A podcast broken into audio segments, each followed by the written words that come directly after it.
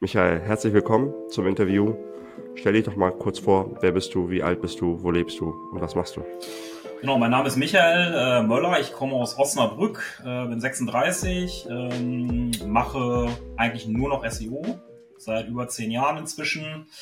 Ähm, habe das zuerst auf Agenturseite gemacht, äh, so knapp sieben, acht Jahre, habe dann SEO-Team aufgebaut innerhalb der Agentur, bin dann irgendwann in-house gewechselt äh, für drei Jahre und bin jetzt seit einem knappen halben Jahr selbstständig äh, der eigenen GmbH. Und da bieten wir halt ausschließlich SEO-Beratung an für E-Commerce-Unternehmen. Cool. Also insgesamt zehn Jahre SEO-Erfahrung, bevor du dich dann selbstständig gemacht ja, hast mit knapp SEO? zwölf inzwischen. Also ähm, genau, ich war zwischenzeitlich noch in Teilzeit schon mal selbstständig mit so eigenen Affiliate-Portalen und so weiter, mhm. wie das einige SEOs machen. Und äh, ja, so knapp zwölf Jahre jetzt, ja. Krass, dann hast du auch ein bisschen was gesehen in der SEO-Szene, ne? Genau, von äh, diversen Spam-Taktiken von früher und so weiter bis hin zu jetzt, ich sag mal, einem etwas seriöseren Job, als, äh, als das vor zehn Jahren der Fall war. Bist du noch aus der Generation Meta-Stuffing und so? Keyword-Stuffing im, im Metatext und alles? Ja, das war so zu, zum Anfang der Zeit. Also ja. früher war es noch so, also ich bin, bin so äh, quasi in der Phase vor dem Penguin-Updates, falls ihr das was sagt. Äh, ja, ja, ja, ich, ich war in der SEO-Agentur. Habe ich automatisierten Link-Spam und solchen Geschichten äh, ja. noch was reißen konnte. Ja. Ja, ich, ich weiß noch, ich war ähm, bei der Soho Mint, das war eine SEO-Firma. Wir haben ganz viele WordPress-Blogs aufgekauft und die äh, aufgebaut und die Links dieser Blogs verkauft dann. Ja, ja. Und wir hatten so ein paar Heavy Hitter. Wie hieß das? Nicht Sistrix, sondern PageRank. Ich glaube von 0 bis 10 ging das. Ja, genau. PageRank Toolbar war früher noch. Äh, genau. PageRank Toolbar und dann kam das Penguin-Update und das hat richtig viele, richtig viele weg, weggeweht. So. Ja, genau. Genau. Cool, krass, da bist du ja richtig von der alten Schule. Also du warst SEO-Agentur, dann, also in einer Agentur hast du SEO gemacht, dann hast du Inhouse-SEO gemacht. Wie, wie kann man sich, was sind die Unterschiede? Ähm, also als Agentur hast du natürlich, äh, du machst natürlich im Wesentlichen Beratung, hast halt eigentlich die, immer die Zusammenarbeit irgendwie zwischen einer internen Technikabteilung oder einem technischen Dienstleister, der die Sachen umsetzt, weil wir haben jetzt meistens nur beraten, nicht umgesetzt. Ähm, und du hast natürlich ein Portfolio an verschiedensten Kunden gehabt aus verschiedensten Branchen und wir haben, hatten natürlich damals auch keine Spezialisierung, wie ich das jetzt habe, sondern wir haben halt von Local SEO über B2B-Lead-Geschäft äh, bis hin zu E-Commerce-Unternehmen eigentlich alles betreut damals aus allen Branchen. Ähm, das ist natürlich in-house dann irgendwann anders. Da geht es halt auch viel darum, dass du einfach Buy-in von den Geschäfts äh, Geschäftsführern bekommst, von den Stakeholdern, mhm. überhaupt Dinge umzusetzen, dass du ähm, ja auch Prozesse intern aufbaust, ne, dass du äh, möglichst intern auch effizient die Dinge umgesetzt bekommst und das unterscheidet das halt schon als Agentur SEO bist du eher so der von außen so Beratung reinliefert und die müssen schon ein Stück weit selber schauen, wie sie es dann umgesetzt kriegen und in-house ähm, ja, muss man dann halt selber gucken, dass man die Prozesse auch so aufbaut, dass auch tatsächlich was umgesetzt wird, weil letzten Endes ohne die Umsetzung funktioniert da halt, funktioniert natürlich nichts. Deswegen, ja. Ja. Hm, ja. ich habe auch einfach aus eigenem Interesse total viele Fragen, was SEO angeht. Ähm, Ich finde, SEO ist eine, eine tricky Dienstleistung, weil das nicht so Instant Gratification wie Paid Ads zum Beispiel bringt. Ja. Paid Ads, du, du hast Adspend und du hast ein ROAS. Und du sagst so, geil, da kommt, alleine schon, wenn man die Termine reinkommen sieht, denkt man so, oh geil, der Paid Ads Gott, den wir haben. Bei SEO musst du, musst du die Leute immer besänftigen, wartet, wartet, bald, bald. Und die denken so, oh Gott, ich zahle jetzt schon und ich warte konstant. Wie ist der Frame? Welchen Frame muss man realistisch erwarten, bis man sagt, es kommen erste Erfolge bei SEO? Also die meisten sagen natürlich irgendwie sechs bis zwölf Monate, kannst du erwarten. Ähm, ich kommuniziere auch sechs Monate. Ähm, tatsächlich ist das aber eigentlich sehr, sehr stark davon abhängig, an welchem Stand oder an welchem Punkt der Kunde gerade steht. Also ich habe hier Kunden, wo wir innerhalb von drei, von drei Wochen den Traffic verdoppelt haben, weil wir einfach ein paar technische Hebel umgesetzt haben, die vorher niemand gesehen hat. Ne? Meinst du On-Page-Hebel? Ja, einfach technische Fehler auf der okay. Webseite, die niemand gesehen hat. So, das heißt, okay. es ist eigentlich sehr stark abhängig vom Kunden. Ähm, ja. Ich lehne mich da ungern immer zu weit aus dem Fenster, deswegen kommunizieren ja. wir irgendwie in der, in der Außendarstellung, dass wir irgendwie zehn Prozent mehr Umsatz in sechs Monaten generieren können. Es ist aber mhm. einerseits natürlich davon abhängig, wie der, wo der Kunde gerade steht, also was natürlich für Potenziale da sind, gibt es Quick Wins und wie gut sind die oder wie gut kann man die nutzen. Ähm, und es ist natürlich auch sehr stark davon abhängig, wie gut arbeitet der Kunde letzten Endes mit, ne? weil wir liefern, wir setzen für den ja. Kunden Dinge um, aber der Kunde muss auch entsprechend selber Dinge äh, pflegen. Ähm, er muss Dinge selber intern umsetzen. Auch da, je nachdem, wie groß er ist, hat er eine eigene Technikabteilung oder eine Agentur. Ähm, und da ist es jetzt genau wie bei euch halt, ne? wenn ich jetzt hier nicht mitarbeiten würde, dann würden wir auch keine Ergebnisse äh, erreichen. Got it. Ne? Mhm. Ist eure Dienstleistung beratungslastiger oder umsetzungslastiger? Ich würde sagen, 80 Prozent ist Beratung. Ähm, okay, also, also ich sag mir, was ich machen soll. Ich habe einen Shopify-Entwickler mhm. hier, äh, der, äh, der unterstützt in der Regel, aber meist, also 90 Prozent der Kunden kommen hier mit entweder einer eigenen Technikabteilung an oder haben schon einen technischen Dienstleister. Und da fummeln wir dann nicht drin rum. Das heißt, eigentlich ist es so, ich werde dann angedockt an die, ähm, an die Ticketsysteme der IT von denen und stelle dann da einfach Tickets ein. Ne? Mhm. Also viel ist einfach okay. Beratung, ja. Okay. Was oder wie ist der Wunsch entstanden, nach zehn Jahren Festanstellung plötzlich zu sagen, ich mache den Sprung in die Selbstständigkeit? Mit 35, 36 warst du dann wahrscheinlich, ja. oder bist du? Ja. Ähm, boah, den gibt's eigentlich schon länger, ne? Also ich habe, glaube ich, das erste Gewerbe habe ich 2016 angemeldet, als ich dann angefangen habe, die Affiliate-Portale zu bauen. Ne? Also da war ich jetzt gerade irgendwie ja. vier, vier, fünf Jahre fest im Job drin und äh, mhm. da war schon klar, okay, man kann hier nebenher noch ganz gut passiv Geld verdienen. Damals war das ja noch etwas mehr Goldgräberstimmung, als das aktuell der Fall ist äh, im SEO-Bereich. Mhm. Äh, gerade als dass man, als man das noch gut mit Affiliate-Marketing kombinieren konnte. Ähm, und da ist der Wunsch eigentlich schon so ein Stück weit entstanden. Ich habe dann teilweise auch in der Agenturzeit schon nicht mehr voll 100 Prozent gearbeitet, sondern bin da runtergegangen auf zeitweise 60 Prozent und habe dann nur noch Content- und Affiliate-Portale schon währenddessen betreut. Ähm, und dann war es halt 2020 so, da bin ich halt gewechselt auf Inhouse-Seite, dass ähm, ich zu dem Zeitpunkt dann auch Kundenberatung nebenher angeboten habe. Und da ist einfach letztes Jahr so viel Nachfrage irgendwann da gewesen, dass ich halt gesagt habe, okay, jetzt äh, wage ich hier den Schritt, äh, weil ich jetzt noch keine, ich sag mal, festen Verpflichtungen in Form von Kindern oder so habe, äh, dass man jetzt die Chance hat, das zu nutzen und ähm, das läuft soweit ganz gut bisher auf jeden Fall. Cool. Und dann direkt, hast direkt richtig, also nicht richtig, richtig klingt so wertend, hast direkt mit einer GmbH reingestartet, das will ich meinen warst du dann eine One-Man-Show? Du hast, ich habe gerade gehört, dass du einen, äh, einen technischen Mitarbeiter hast. Erzähl mal, wie dein Setup ist oder wie dein Setup war beim Start. Ja, also beim Start war es so, das war ein Einzelunternehmen. Ne? Also die, ich habe das Kleingewerbe angemeldet 2016. Das ist dann umsatzsteuerpflichtig geworden, glaube ich, 2018. Da war es ein Einzelunternehmen. Dann habe ich über das Einzelunternehmen die äh, Beratungsleistung schon angeboten, zwei Jahre. Und dann haben wir halt, oder habe ich quasi vor einem Jahr die GmbH angemeldet die lief dann auch erstmal noch nebenher, ne, ein halbes Jahr lang. Mhm. Zu dem Zeitpunkt hatte ich aber schon Studenten angestellt, sowohl im Einzelunternehmen. Die erste Mitarbeiterin in der GmbH war habe ich glaube ich im Februar angestellt, war eine 520 Euro Kraft, die ist auch jetzt noch da. Der Entwickler ist dann, genau, da bin ich quasi Anfang Juni in die Selbstständigkeit gestartet. Da habe ich dann quasi Vollzeit in der GmbH als angestellter Geschäftsführer gearbeitet. Dann haben wir im Juli einen Entwickler eingestellt und im Mitte August eine Content Managerin in Teilzeit. So, das ist jetzt das Setup. Also wir sind jetzt aktuell in der GmbH fünf Leute mit mir und im Einzelunternehmen ist noch ein Werkstudent eingestellt. Im Einzelunternehmen liegen noch die ganzen Content- und Affiliate-Portale. Die werfen noch ein bisschen was passiv ab. Da ist aber mhm. jetzt nicht mehr der Fokus drauf. So. Und am ersten, ja. ersten fängt jetzt tatsächlich die erste Vollzeitmitarbeiterin hier an und die übernimmt dann auch Beratungsleistung. Das heißt, ich bin jetzt gerade dabei, so den ganzen Onboarding-Prozess hier aufzubauen und zu dokumentieren. Ja, cool. Hattest du Personalverantwortung in der Festanstellung?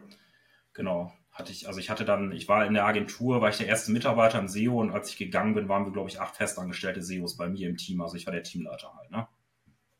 So, das heißt, ich habe schon ein bisschen also, Personalverantwortung gehabt zu dem Zeitpunkt. Auch in der Festanstellung nachher war ich halt Head of Digital Marketing. Da hatte ich, glaube ich, vier mm. oder fünf Mitarbeiter. So. Got it. Okay, dann warst du wahrscheinlich fast zum, bei acht Mitarbeitern kann ich mir vorstellen, dass du mehr Manager als, als ausführende operative. Ja, genau. Also ich war mit Sicherheit mindestens die Hälfte der Zeit in irgendwelchen, nee, noch mehr. Also wahrscheinlich 70 Prozent der Zeit war ich nachher in Team-Meetings. Ich habe aber noch die beiden Key-Accounts betreut. Das war halt, ja. relativ stressig zu der Zeit, sagen wir es mal so. Das war dann auch irgendwann der Grund ja. zu sagen, okay, ich gehe jetzt hier in Teilzeit, mache nebenher meine Content-Portal und gebe dann auch die Teamleiterposition ab, dann in der Agentur. Mm, ja. Es gibt immer diesen Ausdruck dafür, äh, Coach auf dem Feld. Also du, du, du, du zeigst dem, denen, wie das geht, was und bist halt Manager, aber du bist mit dem auch, mit denen auch auf dem Feld. Ja, ja. Äh, und, und arbeitest halt mit denen. Spannend. Ich habe die Frage halt gestellt, weil du sehr straightforward direkt mit Mitarbeitenden angefangen hast in deiner Selbstständigkeit. Ganz viele haben da eine sehr große Hemmschwelle, die sie überwinden, bis sie anfangen, Mitarbeitende einzustellen, ja. weil die das gar nicht kennen und kennen. Und wenn jemand das aus der Festanstellung kennt, da er schon ein Team gemanagt hat, dann ist es für ihn No-Brainer, weil man einfach in Hebel denkt und denkt, okay, wenn ich jetzt 520 Euro Kraft habe, der mir Low-Complexity-Tasks abnehmen kann, habe ich viel größeren Hebel für High-Complexity-Sachen. Genau das, ja. Also das war auch von Anfang an schon klar, dass das relativ schnell kommen muss, weil halt natürlich jetzt, wenn du ganz alleine die Leute berätst, da sind auch einfach Aufgaben dabei, ähm, die einfach Low Complexity sind, die kann halt auch ein Werkstudent im Zweifel bearbeiten, wenn man ihm das dann halt ausführlich zeigt und so weiter. Deswegen. Ja. Ja. Verstehe. Wie bist du auf uns gestoßen, Michael? Ähm, ich glaube, irgendwann über Instagram, vor über einem Jahr schon. Ähm, ich glaube, Sommer 2022 oder so. Hat mich auch ein Kollege mhm. tatsächlich auf euch aufmerksam gemacht. Und dann bin ich euch gefolgt und dann habe ich, glaube ich, alles so, was ihr so konsumiert, äh, äh, was, was ihr so äh, veröffentlicht, habe ich dann entsprechend konsumiert. Also von Podcast bis allem, was ihr da auf Instagram macht und so. Und äh, ja, ein Dreivierteljahr später habe ich, glaube ich, dann das erste Mal angefragt. Also ihr hattet sehr, ja. sehr viele Touchpoints bei mir, bis ich da äh, tatsächlich mal angefragt habe. Ja, okay. Welche Challenge, welche Herausforderung hattest du, als du angefragt hast? Warst du, ich meine, vor, wann bist du gestartet bei uns?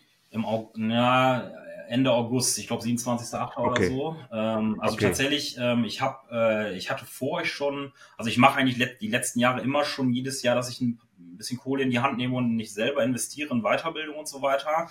Dieses Jahr jetzt natürlich noch mal mehr. Das heißt, ich hatte sogar bevor, ich habe glaube das erste Mal, wo ich angefragt im April, dann ähm, habe ich mit äh, einem Kollegen von euch aus dem Sales gesprochen, das erst abgelehnt und habe mir dann erst ein kleineres Coaching gebucht wo es so ein bisschen drum mhm. ging, erstmal Positionierung, Personal Branding, weil bis vor einem Dreivierteljahr war ich so der typische, wie nennst du, wie nennst du das, äh, typische Bauchladenagentur so, ne? Deswegen, äh, ich mhm. habe halt alles angeboten von Local SEO, äh, ne? Und dann halt alles auf Stunde, ne? Also das typische Problem, was du ja auch immer schilderst. Ähm, und mit der habe ich dann tatsächlich schon erarbeitet, dass wir äh, mich spitzer positionieren müssen. So. Und mit der habe ich auch schon mhm. diese E-Commerce Positionierung mhm. ähm, aufgebaut. Ähm, auch schon so ein erstes Angebot und so weiter.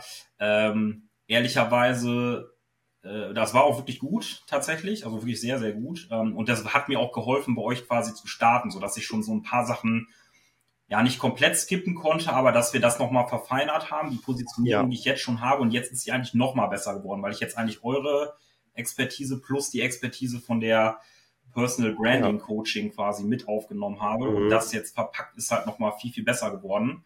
Ähm, vor allem haben wir quasi ähm, ganz zu Anfang haben wir einfach äh, die Positionierung, die ich schon habe, die auch gut war, nochmal ein Stück weit verfeinert und dann daraus nochmal ein besseres Angebot gemacht. Weil bis, bis zum Sommer, bis ich bei euch gestartet habe, habe ich als Core-Produkt mehr oder weniger so eine Einmaldienstleistung angeboten. Und zwar so eine externe mhm. Auditierung einer Webseite. Habe ich auch für sehr große Kunden zu dem Zeitpunkt gemacht. Ähm, das Problem ist aber, das war halt überhaupt nicht systematisiert. Ich habe das einfach immer individuell auf den Case angewandt und ich habe dann irgendwann auch in meiner Zeitauswertung gemerkt, okay, irgendwie verdienst du hier teilweise bei den Projekten 100 Euro die Stunde und müsstest eigentlich mit deiner Erfahrung wahrscheinlich das Doppelte kriegen. Und da war dann mhm. irgendwann klar, okay, ich muss hier nochmal ähm, jemanden reinholen, der mich vom Freelancer tatsächlich zum Unternehmer weiterentwickelt. Und das auch ja. in einer sehr schnellen Zeit. Also ähm, das hat jetzt auch gut funktioniert, aber das hat mir dann mehr oder weniger gefehlt. Und so sind wir dann im August nochmal ins Gespräch gekommen. Vier Monate nachdem ja. ich das erste Mal gefragt habe, ja. Deine Herausforderung war also, also du hattest schon was, du bist schon vorher, hast du schon in dich investiert, da hat dir auch jemand schon gut unter die Arme gegriffen, ja. was Positionierung angeht, was die ersten oder was eine, ein erstes Angebot angeht. Als du gemerkt hast, dass du vom Einzelkämpfer, vom Freelancer zum Unternehmer werden möchtest, bist du dann nochmal auf uns zurückgekommen. In dem Zuge haben wir dir dabei geholfen, dein Angebot nochmal ein bisschen feiner zu schleifen, um nicht so ein One-Off in deinem Angebot zu haben. Ja, genau, und auch vor allem zu gucken, dass man ja, ihr habt also mehrere Sachen gemacht. Ne? Das eine ist natürlich Angebot verfeinern, Aber zu dem Zeitpunkt hat, wusste ich ja schon, okay, ich bin komplett eigentlich ausgebucht, mehr oder weniger. Ich habe schon Mitarbeiter eingestellt gehabt. Das heißt, sie hat mich quasi auch sofort am Anfang darin unterstützt zu gucken, okay, wie schaffe ich es jetzt, die Mitarbeiter onzuboarden. Ne? Also ich habe Mitte August eine in mhm. Teilzeit bekommen. Ähm, das war auch alles gut, aber ich habe dann selber gemerkt, ich habe eigentlich den Fehler gemacht, dass ich nicht klar genug kommuniziert habe, was ist meine eigentlich meine Erwartungshaltung an dich und so weiter. Und da sind wir eigentlich sofort eingestiegen und die haben wir jetzt eigentlich dann innerhalb von drei Wochen so produktiv bekommen, dass sie mir wirklich Arbeit abnehmen konnte und ich dann äh, auch noch mehr quasi Beratungsleistung anbieten konnte zu dem Zeitpunkt, weil sie mir was abgenommen hat. Das habt ihr gemacht oder das haben wir gemacht in der Anfangszeit und dann halt dieses Angebot verfeinert und dann geschaut, okay, ähm, wie schaffe ich es, das jetzt natürlich auch noch besser zu verkaufen letzten Endes, ne? Weil vorher immer so Zeit gegen Geld tauschen. Okay, der Kunde fragt an, äh, weiß irgendwie so, ja, ich möchte irgendwie SEO machen. Und die erste Frage, die dann kommt, ja, was glaubst du, wie lange dauert das und äh, was nimmst du pro Stunde? So. Und jetzt ist es halt so, ich habe jetzt eigentlich ein ganz klares Angebot als Paket im Monat, was der Kunde bekommt. Und zwar, das ist mehr oder weniger eine, eine Kombination aus einer Beratungsleistung, aber wir stellen eigentlich auch Systeme im Hintergrund zur Verfügung für Strukturaufbau, für, ähm, für, für ähm, technisches Monitoring und solche Punkte, also auch ein Tool-Stack. Und ich biete immer mit an, dass die Mitarbeiter geschult werden, weil die meisten Kunden haben, also mein, mein Klientel sind letzten Endes so kleinere Marketing-Teams. Und die kriegen dann im Prinzip noch zusätzlich immer noch Schulungen mitgeliefert. Teilweise, ja, meistens mhm. monatlich gibt es nochmal eine Schulung für die Mitarbeiter, damit die selber auch fit gemacht werden und noch effizienter mitarbeiten können. Und so haben wir dann halt einfach ein Komplettkonstrukt gebaut, was dann halt in einem monatlichen Retainer verkauft wird jetzt. So. Cool. Das gibt dir auch sehr viel Rückenwind in der Platzierung des Retainers, weil du über einen ganz anderen Hebel kommen kannst, indem du sagst, hey, dein Marketing-Team hat drei Leute, ich bilde die teilweise aus. Und wenn du dann auch noch auf deinen Track Record und sagst, und das mache ich nicht, seitdem ich selbstständig bin, sondern das mache ich seit zehn Jahren als Festangestellter, so und so, so und so, wenn am Ende der Zusammenarbeit, nach einem, nach zwölfmonatiger Zusammenarbeit, hast du da nicht mehr Junioren sitzen, sondern das sind wirklich ja. Leute, die dich auf dem Arbeitsmarkt vielleicht 50k im Jahr kosten würden und nicht mehr 36k. Und wahrscheinlich ist ihr Gehalt nicht in dem Maße mitgestiegen in diesem Jahr. Das heißt also, da hat man eine ganz andere Verhandlungsgrundlage mit einem Endkunden, wenn man denen was erzählt. Und das ist halt super spannend. Ich, ich spreche dann immer vom wahrgenommenen Mehrwert. Genau das ist da der wahrgenommene Mehrwert. Wenn man das in einem Sales-Gespräch gut platziert oder in einem Vertriebsgespräch, dann, dann wird dem Interessenten klar, okay, warte mal, der macht ja viel mehr als nur dafür zu sorgen, dass ich gut ranke. So, genau. er gibt mir so ein bisschen die Angel. Es ist eine Kombination inzwischen, ehrlich gesagt. Ne? Also ich glaube, einige ja. haben ja auch wirklich unterschrieben, um sich selber fit zu machen und so kommunizieren sie mir das auch. Ich habe da jetzt auch keine Bauchschmerzen mit. Ähm, ja. Wenn die in einem halben Jahr sagen, okay, mein Team ist so fit, die kriegen das alleine hin, die meisten bleiben hier trotzdem in der Beratung. Selbst wenn sie dann nachher irgendwie den ja. Trainer reduzieren, dann haben wir die halt ja. fit gemacht und das Coole ist halt, ja, das hört sich jetzt nicht gut an. Richtig Sales haben wir noch gar nicht gemacht. Das meiste kommt eigentlich immer noch über Empfehlungen rein von den Kunden, die ich jetzt ja. bekommen habe. Und ich bin eigentlich so gut ausgelastet, dass ich damit aktuell mich plus die Mitarbeiterin, die jetzt anfängt, eigentlich schon fast wieder voll ausgelastet habe. So. Ja. Ähm, deswegen ist es eigentlich, ja, es ist ein No-Brainer eigentlich. Ne? Die Leute fragen hier an, ich erkläre, was wir machen und das ist, der wahrgenommene Mehrwert ist so hoch, dass die Leute eigentlich es gibt fast niemanden, der das ab, ablehnt, mehr oder weniger. Ne? Das ist halt einfach genial. So, das ja. Das ist halt die Magie, wenn man ein geiles Angebot hat, das gut platzieren kann und da halt alle sagen immer, was ist der nächste Hack im Vertrieb oder im Sales? Und äh, ich sage immer wieder, das fängt schon beim Angebot an. Man braucht ein geiles Angebot. Und wenn man ein geiles Angebot hat und nicht eine Massenware, die gefühlt jeder in jede Ecke verkauft, dann läuft das gut. Und du bist ein gutes Beispiel dafür, dass das alleine, wenn du dein Angebot um, wenn du dein Angebot jetzt ich sag mal, umgeformt hast, neu rekonstruiert hast, ohne dir jetzt komplett neue Dinge anzueignen. Das sind Dinge, die du alles schon wusstest. Ja. Und jetzt gar nicht so auf einen neuen Leadflow gehst oder super viele Ads schaltest, oder, sondern einfach aus Bestandskundengeschäft, aus, aus deinem Netzwerk, was bisher schon da war, kann man schon viel mehr rausholen, als man vorher rausgeholt hat. Ja, ja, auf jeden Fall. Und da ist noch, also da ist noch einiges möglich, sagen wir es mal so. Wir haben da jetzt wirklich nur gerade das gemacht, was jetzt gerade, was ich auch tatsächlich aktuell bearbeiten kann. So, ne? Also wir sind jetzt gerade eigentlich an dem Punkt, wir ja. müssen jetzt gucken, dass hier, ich muss jetzt eigentlich gleich noch wieder neue Stellenausschreibungen machen, weil wir eigentlich die Mitarbeiterin, die eben noch anfangen wird, eigentlich auch schon voll ja. ist mit Neukunden, die am 1.1. anfangen. So. Ja. Das ist, ist halt krass. Also, ja. ja. Hm, auf welcher Umsatzhöhe warst du vor der Zusammenarbeit? Ähm, ja, dazu möchte ich ehrlich gesagt nichts sagen. Ähm, Kein Problem. Also ich sag, frage mal andersrum. Hat sich dein Umsatz seit der Zusammenarbeit verändert? Wenn ja, wie? Hat es sich verdoppelt, verdreifacht, also ohne jetzt Zahlen nennen ja, zu müssen? Ich, also wir hatten, wir hatten tatsächlich einen guten Umsatz, dass ich da easy von leben kann, plus die beiden Mitarbeiter, die ich zu ja. dem Zeitpunkt schon eingestellt hatte, die, ähm, die natürlich entsprechend auch. Wir haben jetzt, glaube ich, ich würde sagen, in drei Monaten, wie wir das jetzt machen, sind wir jetzt ja ungefähr drei, also ungefähr verdreifacht, würde ich sagen. Ne? Das ist jetzt der Monatsumsatz so. Ja. Das ist auch zum, ungefähr das, das was wir uns damals als Zielsetzung gesetzt hatten, dass wir es ungefähr verdreifachen in drei Monaten.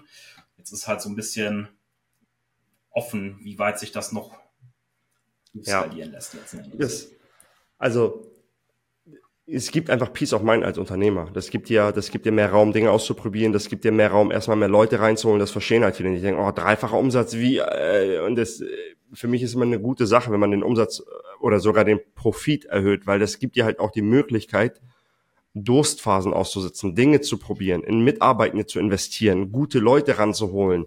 Das, das ist immer so. Deswegen, ich, ich respektiere das, deswegen sind immer so, ich will dazu nicht sagen, ich respektiere das auch, wenn, wenn Leute das, ich will da gar nicht so, ich bin immer recht offen damit. Ich respektiere das, wenn es Leute nicht sind, aber das ist eine gute Sache, einfach gut Umsatz zu machen, weil Leute sagen dann, ja, aber Umsatz und da, und das ist so, finde ich immer so ein bisschen weird. Absolut. Aber äh, ja, ich sag mal so, wir sind jetzt bei einem guten äh, mittleren fünfstelligen Umsatz monatlich. Ähm, cool. Und ja, wir sind jetzt so, dass Was ist dein Ziel fürs nächste Jahr? aufbauen, so, dass, dass man auch mal Sachen testen kann und so. Das ist halt echt ganz cool, ja. Was ist dein Ziel fürs nächste Jahr, Michael? Ähm, also der Plan ist eigentlich, dass wir mindestens fünf festangestellte Mitarbeiter nächstes Jahr haben. Ich will hier eigentlich ja. eine Eventreihe hier in, in Osnabrück bei uns aufbauen. Cool. Ähm, was wir jetzt halt irgendwie dann, damit starten wir jetzt in Q1 24. Ähm, und dann haben wir natürlich gewisse Umsatzzahlen als Ziel, die äh, ja. es zu erreichen gilt. Die Million ist jetzt noch nicht realistisch, glaube ich, aber man weiß nie. Also ich habe jetzt auch nicht damit gerechnet, dass wir das so schnell äh, verdreifachen hier. Von daher mal gucken. Also sagtest du gerade, Million ist nicht realistisch nächstes Jahr? Weiß ich nicht, glaube ich nicht. Weiß ich nicht. Werden wir sehen. Okay. Ja. Aber hast du, hast du, bist du jemand, der sagt, ich habe Bock auf das größer zu machen oder sagst du, du hast einen Sweet Spot, wo du das halten möchtest? Ich habe einen Sweet, äh, Spot auf jeden Fall. Also es soll jetzt hier, ich, das, die Agentur, wo ich früher gearbeitet habe, die ist irgendwann relativ groß geworden und das hat halt, irgendwann ist mehr oder weniger zu anonym geworden. Ne? Mhm. Hat andere, andere verschiedenste Nachteile gehabt. Äh, will ich jetzt gar nicht explizit darauf eingehen. Ähm, es soll irgendwie so bei 15 bis 20 Mitarbeitern perspektivisch. Das ist eigentlich das Maximum, ja. was ich haben will, damit ich hier jeden auch wirklich noch persönlich äh, kenne, sage ich mal, beziehungsweise ja. auch noch irgendwie einen persönlichen Draht zu aufbauen kann. Das ist das Maximum, was ja. in ein paar Jahren stehen soll. Sonst äh, ja. und dann lieber lieber sehr hohe äh, Customer Experience aufrechterhalten, auch durch vernünftige Prozesse und dass die Mitarbeiter wirklich top äh, ausgebildet sind, als jetzt unbedingt auf 400 Leute zu skalieren. So. ja, nicht, nicht der Plan. Cool, verstehe. Ähm, cool. Gibt es bestimmte Dinge? Warst du eigentlich auf unserem Event? Tatsächlich nicht, ich konnte nicht, aber ich habe äh, heute die äh, Buchung für, äh, für nächstes Jahr gemacht quasi. Ja, cool. Also bist du dabei beim nächsten Mal? Genau, das auf jeden Fall, ja. Schön. Da freue ich mich, dich mal auch live zu sehen. Mhm. Gibt es bestimmte Dinge, wo du sagst, das hat mir richtig gut an eurem Ansatz gefallen? Das ist richtig, das, das, das hat mir echt geholfen. Ähm, also eigentlich zwei Sachen. Das eine ist natürlich irgendwie die externe Perspektive auf das eigene Unternehmen, ne? weil ich habe ja die ersten drei Monate schon relativ so vor mich hingetüftelt und irgendwie Sachen ausprobiert und so weiter. Ähm, und das hilft halt extrem, wenn nochmal jemand, der das schon hundertfach gemacht hat, von außen draufschaut und genau sieht, okay, das ist jetzt gerade die Baustelle, wo du als erstes ansetzen musst, bevor ich mich jetzt hier um Hiring kümmere und was ich ja schon gemacht hatte zu dem Zeitpunkt, kümmere mhm. dich erstmal darum, dass du dein Angebot noch besser machst oder kümmere dich noch um die, äh, das, dies und jenes. Ähm, das spart mir halt einfach extrem viel Zeit, wo ich selber viel testen muss, äh, ausprobieren muss, was jetzt wie funktioniert und so. Da habe ich einfach auf ein ja, bestehendes System zurückgegriffen, was eigentlich genau da ansetzt, an dem sich halt viele befinden. Ne? Also ich bin an der Stelle, an der, ja, an der Schwelle gewesen zwischen Freelancer und ich will ein Unternehmen aufbauen. Ähm, und da habt ihr eigentlich das komplette, äh, ja, den, den kompletten Toolstack im Prinzip angeliefert. Also von Äh, ich muss mich erstmal positionieren, bis hin jetzt, ich bin jetzt gerade schon bei so Prozessen und Leadership-Themen und so, die ich mir reinziehe. Ähm, bilde das eigentlich, glaube ich, alles ab, um hier ein, wirklich auch ein vernünftiges Unternehmen aufzubauen und aus der Freelancer-Geschichte rauszukommen. Ist halt was für Leute, die auch wirklich Bock drauf haben, so, ne? Deswegen, ja, ja das, das ist eigentlich das, was genau. hier am, ein, einer der großen Mehrwerte. Also habe ich jetzt auch, glaube ich, vergleichbar und ich habe ja über ein Jahr lang geschaut, mehr oder weniger, weil das ja schon vor einem Jahr klar war, dass ich ein Unternehmen aufbauen will habe ich jetzt nirgendwo vergleichbar hier in Deutschland gefunden. Gibt's, glaube ja. ich, nicht. Weiß ich nicht. Gerade für diesen Übergang ne, von der Solo in, in wirklich Unternehmer, ich nenne das immer schlüsselfertiges Unternehmenskonstrukt, trifft das immer ganz gut, dass man sagt, okay, jetzt brauche ich dieses Teil, jetzt brauche ich dieses Teil, jetzt brauche ich dieses Teil. Und das Ganze ist, äh, sage ich ja immer in, in, in den Ads, ist, hält die Last von einer Million Jahresumsatz easy aus. Also ja. wir haben, jetzt fangen wir an, Dinge zu ändern, aber wir machen auch schon drei Millionen Jahresumsatz. Jetzt fangen wir an, Dinge zu ändern. Und das ist dann so Führungsriege aufbauen, Leadership Hiring, also Leute heiren, die dann wieder mhm. Leute führen. Das braucht man bei einer Million, da ist man wahrscheinlich bei zehn Leuten. Das, das geht dann noch, da, da braucht man nicht unbedingt eine Führungsriege. Aber wer weiß, was in Zukunft noch kommt. Wir entwickeln uns ja auch weiter. Ja, das habe ich ja bei der mhm. Agentur damals schon mal mitgemacht, das ganze Thema. Und äh, das ist genau die Schwelle gewesen, wo nachher der Knackpunkt war, wo es dann irgendwann nicht mehr vernünftig funktioniert hat. So. Ja, und das ist auch super. Das ist halt auch die, die Sache, wo sich die meisten die Zähne dran ausbeißen, weil ab, ab einer bestimmten Größe kannst du halt nicht mehr alle führen. Da brauchst du Leute, die Leute führen. Und das ist sehr schwer, wenn du, wenn du der Geschäftsführer bist. Du bist die Culture. Ja. Punkt. Aber dass die Culture von anderen gelebt wird nach deinen Vorstellungen, das ist sehr schwer. Nicht sehr schwer, da gehört es da gehört sehr viel Übung zu. Das ist ein komplexer Skill, da gehört Übung zu. Nur ist das ein Skill, bei dem du nicht so viele Versuche hast.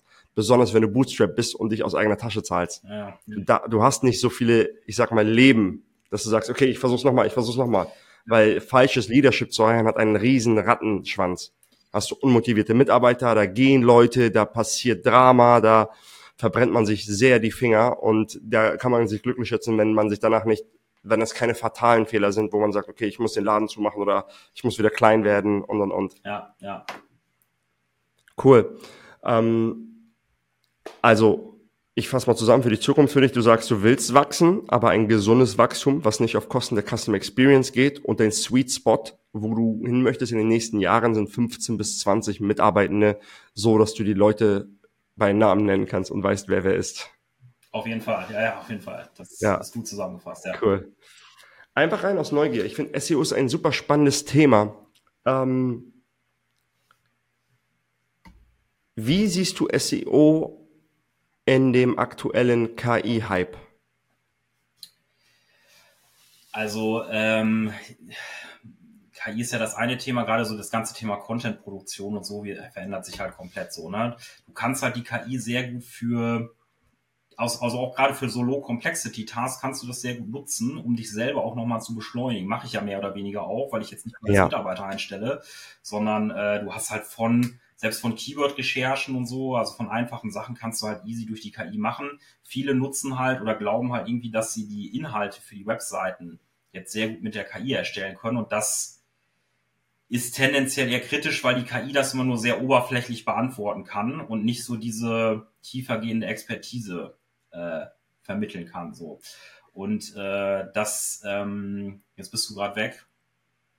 Ja, ich höre dich noch. Okay.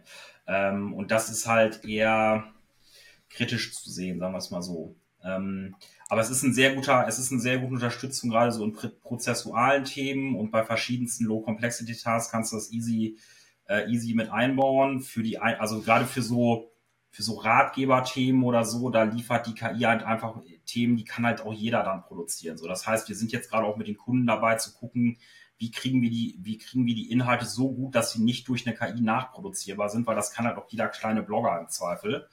Ähm, das ist irgendwie das eine, was dazu kommt, ist jetzt, äh, die ganze E-Commerce-Suche wird sich halt nächstes Jahr verändern. Das, äh, da bereiten wir die Kunden gerade auch drauf vor. Also ähm, Google integriert ja die KI aktuell immer noch im Beta-Stadius in den USA halt in die, äh, direkt in die Suche. Das heißt, du hast mehr oder weniger ChatGPT mm. direkt in der organischen Suche drin oder in der Suche generell. Das heißt, dadurch verändert sich halt das ganze Suchergebnis-Layout so. Ne? Das bedeutet, auch die Paid-Ads werden natürlich nach unten geschoben. So. Und Google ist, glaube ich, mhm. davon ausgegangen, dass ChatGPT hier wirklich Marktanteile abnimmt, was jetzt nicht so schnell eingetreten ist, wie sie das, wie Google das, glaube ich, befürchtet hat. Deswegen ist das Ding immer noch im Beta-Stadius. Das wurde mhm. aber im mhm. Mai diesen Jahres eigentlich schon kommuniziert, dass das kommen wird. Das nennt sich äh, Search Generative Experience. Da wird die KI integriert. Mhm.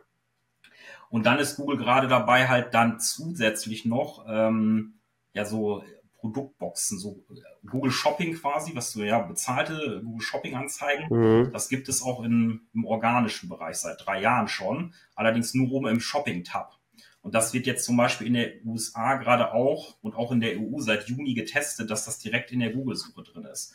Ich könnte mich jetzt theoretisch mal äh, in die USA einloggen und dir zeigen, wie die Suchergebnisseiten aussehen letzten Endes baut Google gerade die, ähm, die E-Commerce-Suchen so nach wie eine Amazon-Kategorieseite. Das heißt, du hast links eine ah, Seite, oben drüber ist die KI-Box und dann kommen, wenn du jetzt Schuhe kaufen eingeben würdest, dann kriegst du konkrete Schuhe vorgeschlagen als Produktboxen quasi. Und dann werden dann werden quasi ähm, die Produktdetailseiten des Online-Shops verlinkt und nicht mehr, wie das jetzt aktuell der Fall ist, irgendwelche Kategorieseiten, wo halt irgendwie Zalando schwarze Sneaker Ah, okay. Das bedeutet, da gibt's eigentlich drei, ist jetzt schon wieder so ein bisschen SEO Deep Dive, aber da gibt's mehr oder weniger drei Hebel. Das ist auch das, wo aktuell die größten Quick Wins bei den Kunden eigentlich immer da sind.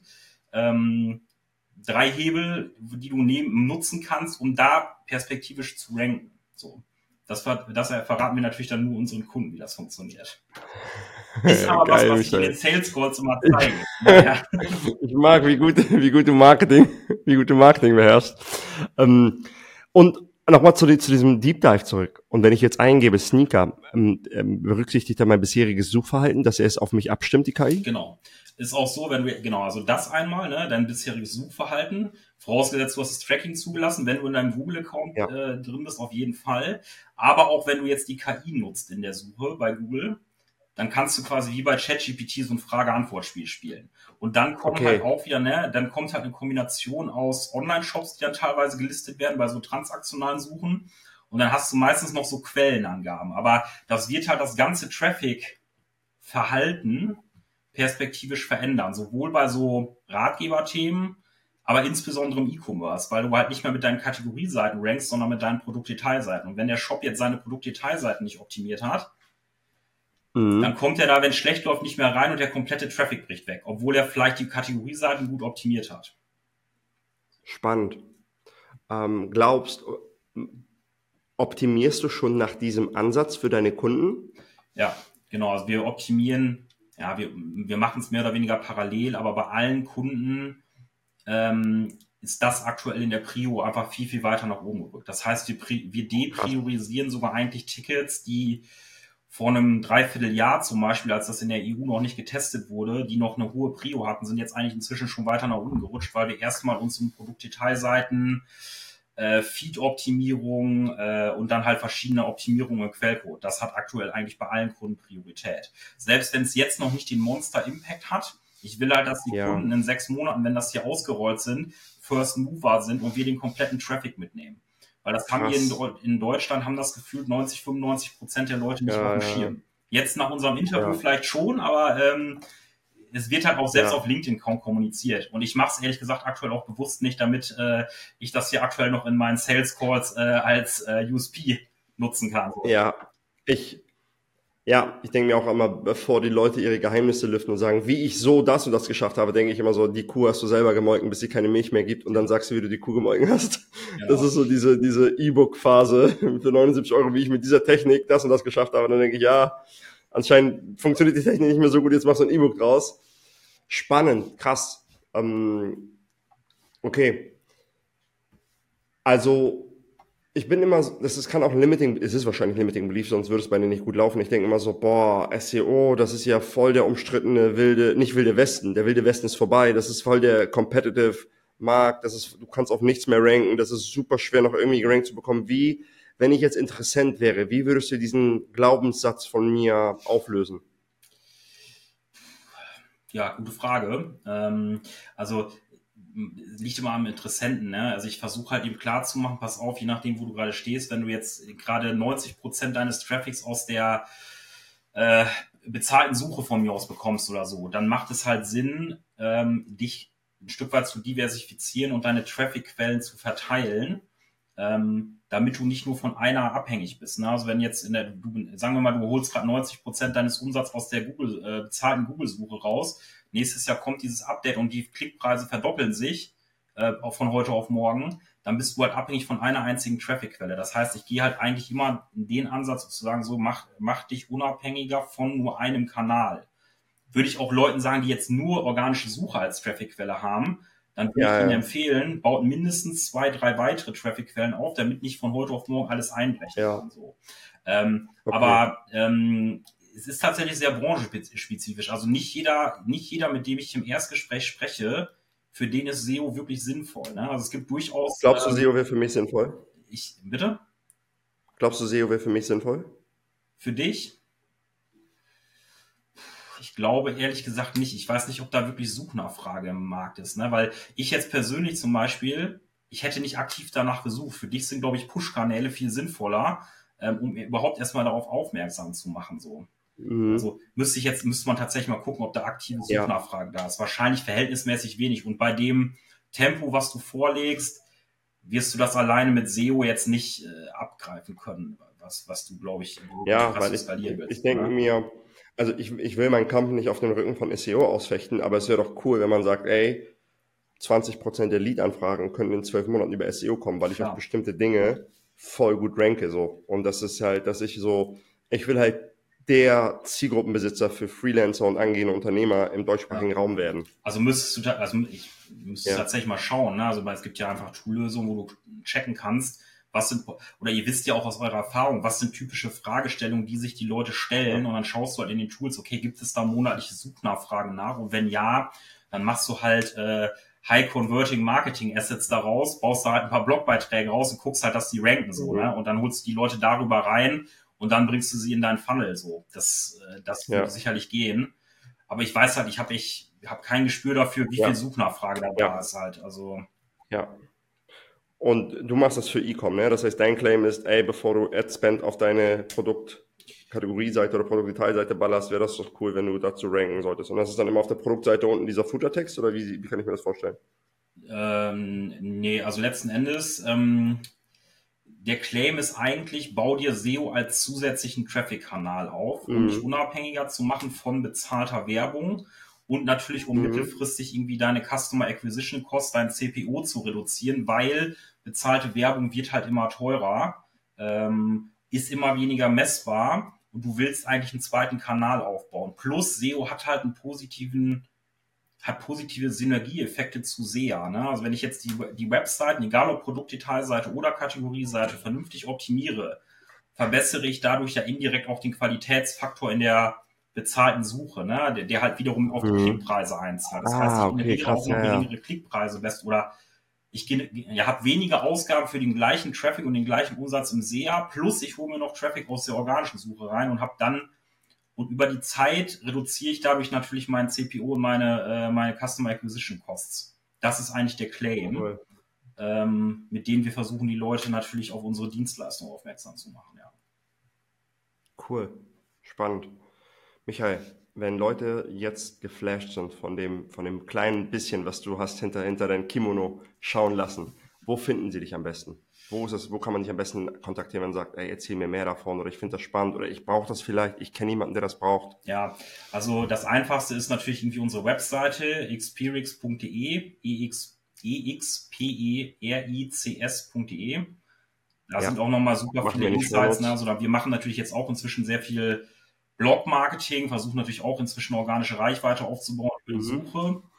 Und ansonsten das einfachste ist eigentlich LinkedIn. Einfach Michael Möller SEO eingeben. Michael Möller ist natürlich jetzt ein Allerweltsname, deswegen muss das irgendwie in Kombination mit SEO eingegeben werden oder einfach bei Google Michael Möller SEO eingeben, dann sollte da auch, äh, sollte ich da auch auf Position 1 ranken. So. Das ist eigentlich am einfachsten. Cool. Super. Das schreiben wir in die Show Notes. Ich bedanke mich für dieses spannende Interview, für die Insights die du mit uns geteilt hast und freue mich, dass wir uns live treffen bei unserem nächsten Event. Danke, Michael. Ich mich auch. Danke.